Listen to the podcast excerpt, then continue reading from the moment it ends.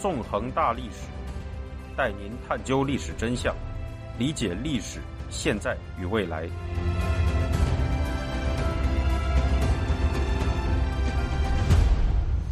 大家好，欢迎大家收听《纵横大历史》，我是主持人孙成。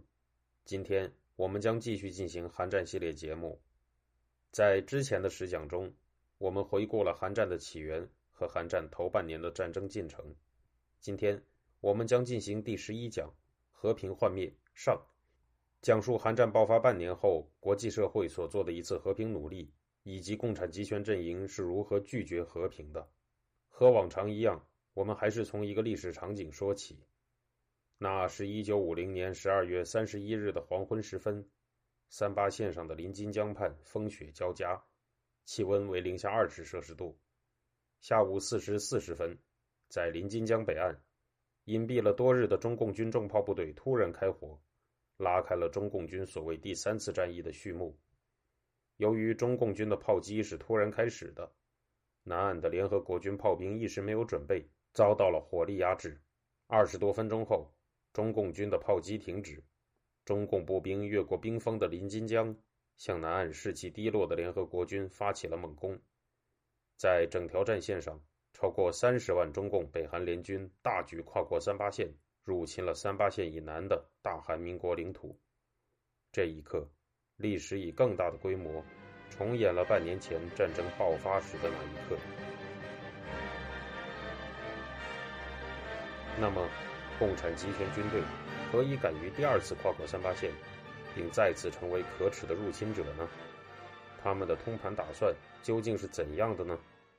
在这一幕发生之前，自由世界又做出过怎样的努力，去尝试阻止共产集权军队的侵略暴行呢？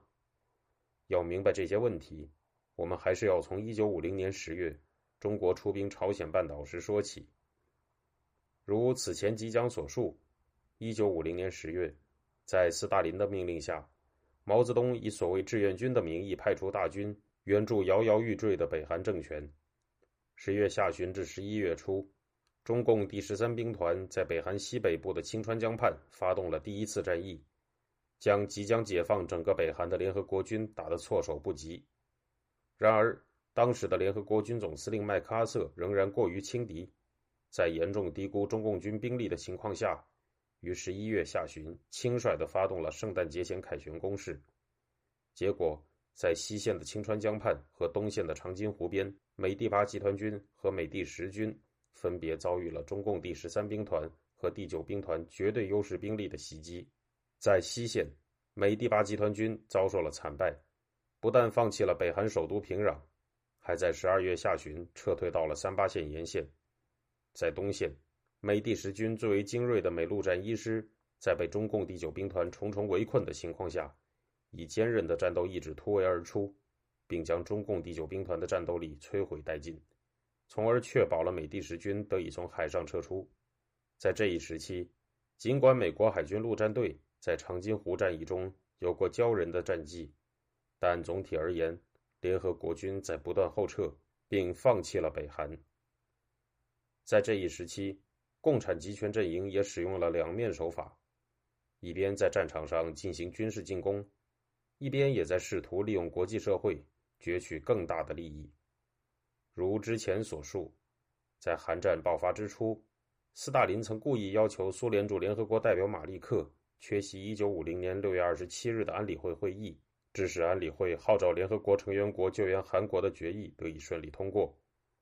当时，斯大林这样做的目的是为了将美国拖入韩战泥潭中，从而减轻苏联在东欧方面的军事压力。然而，在达成这一目的后，斯大林又翻手为云，覆手为雨。命马利克回到安理会会议中，开始就台湾问题与美国纠缠。在一九五零年六月二十七日当天，美国为了防止中共趁韩战爆发的机会进攻台湾，将第七舰队部署到了台湾海峡。苏联和中共遂从此入手，在安理会上大做文章。首先，在安理会没有代表资格的中共，在苏联支持下。于八月二十四日向安理会发起了指责美军进驻台湾海峡的控诉案。随后，在苏联的纠缠下，安理会在八月二十九日决定将台海问题列入议程。九月二日，苏联代表马利克向安理会提出所谓谴责美国武装侵略台湾的决议草案，要求美国立即从台湾海峡撤军。九月十六日，中共外长周恩来致电安理会，要求派遣中共代表参加联合国关于苏联决议草案的讨论。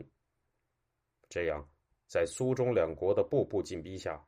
安理会只好在九月二十九日决议邀请中共代表参加安理会的相关讨论了。一九五零年十一月二十四日，也就是麦克阿瑟发动圣诞节前凯旋攻势之时。中共代表伍修权率领的代表团抵达美国纽约。二十八日，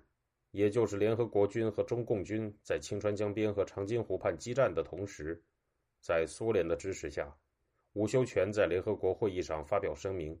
颠倒黑白的将美军对台湾的保护说成是所谓的侵略台湾，并要求美军撤离台湾，以及一切外国军队撤离朝鲜半岛。对于苏联和中共的无理要求。美国驻联合国代表奥斯汀进行了驳斥。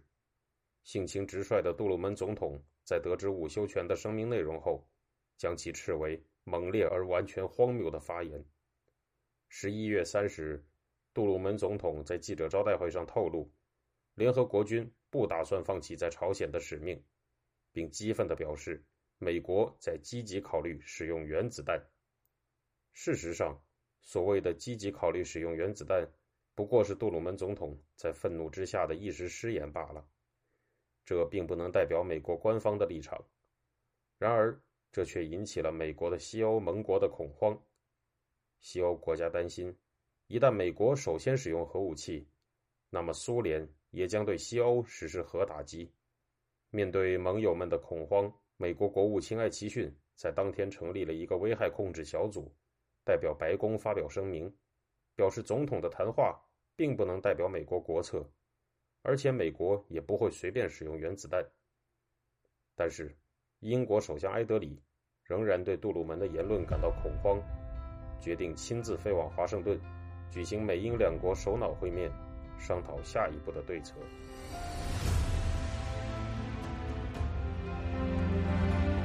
听众朋友，您现在收听的是自由亚洲电台纵横大历史栏目。我是主持人孙成。十二月四日至八日，杜鲁门和艾德里在华盛顿进行了会谈。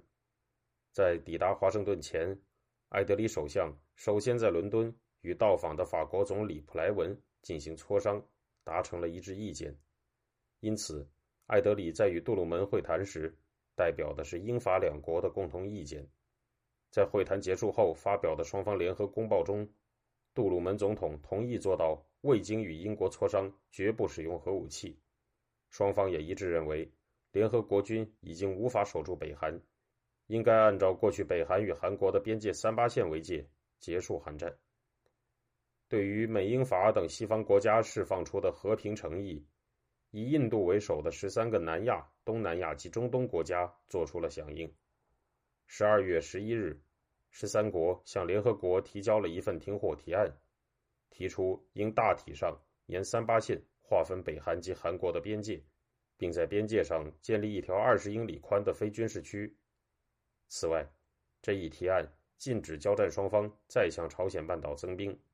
并要求双方以一对一的原则进行战俘交换。这个提案还表示，双方在沿三八线停火之后。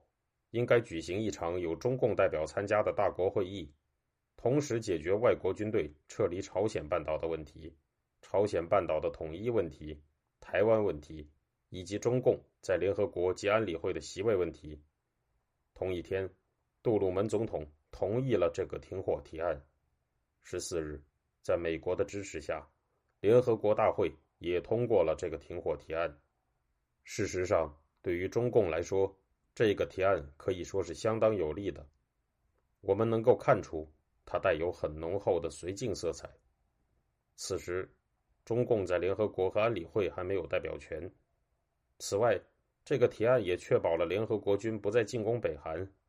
并且允许中共与世界各大国一同讨论关于台湾前途的问题。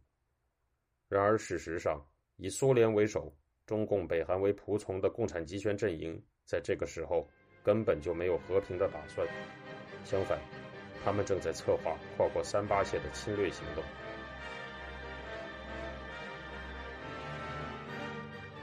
早在一九五零年十二月三日，毛泽东在北京与到访的金日成会面时，就表达了希望侵占首尔的态度。然而，此时的毛泽东还留有余地，表示联合国军如果承认撤出朝鲜，而首先撤至三八线以南，就可以进行停战谈判。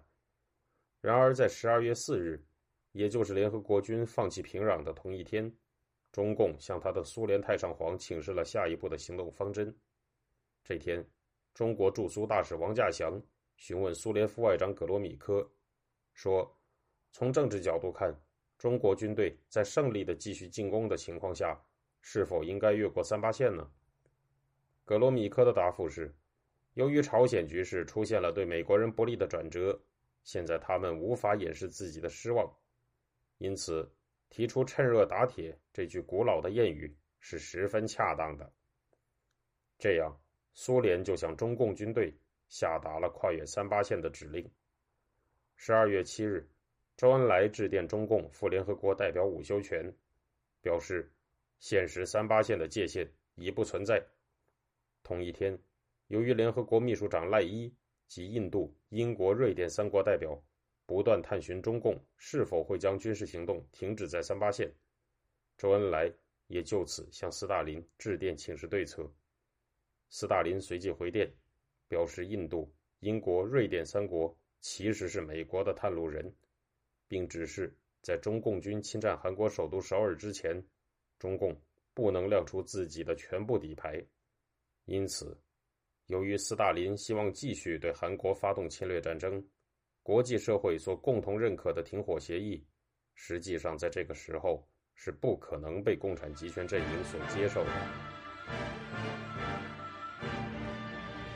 然而，作为前线中共军总司令的彭德怀。此时却深知继续发动攻势的难处，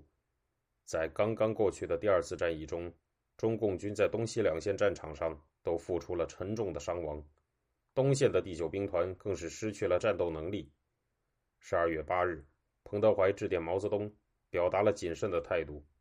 认为如果不能对正在向三八线撤退的美第八集团军造成更严重的打击，歼灭其四个师，则即使能越过三八线。或取得汉城，亦不可做。事实上，此时美第八集团军正在凭借着机械化装备快速南撤，中共第十三兵团并没有进行一场大规模歼灭战的能力。彭德怀的这封电报，实际上已经表达了他不愿意越过三八线的态度。彭德怀的谨慎态度令苏联大为光火。十二月中旬，苏联驻北韩大使史蒂科夫。在接见彭德怀和金日成时，对彭德怀迟迟不继续发动攻势的行为进行了严厉的斥责。十二月十三日，毛泽东也复电彭德怀，表示如果不跨过三八线入侵韩国，则将给政治上以很大的不利，因为国际社会正希望中共军沿三八线停战。在这样的压力下，彭德怀只好在十二月十五日致电中共中央军委，表示。决心向三八线以南前进。十二月十八日，所谓的中国志愿军党委发布了要求各部越过三八线，发动第三次战役的命令。随着一切准备妥当，一九五零年十二月三十一日黄昏，超过三十万中共北韩军队在炮火的掩护下，发起了跨过三八线的大规模攻击。刚刚在两个月前摆脱北韩侵略军的大韩民国。又一次处在了严重的危机当中。那么，这时刚刚经历了失利与退却的联合国军，究竟要怎样应对共产集权军队的新攻势呢？此时，一位将星已经就任美第八集团军的新司令，正是这位美国名将，在这场战争中找到了克制中共军的方法，挽救了战争局势。他的名字叫做马修米奇威。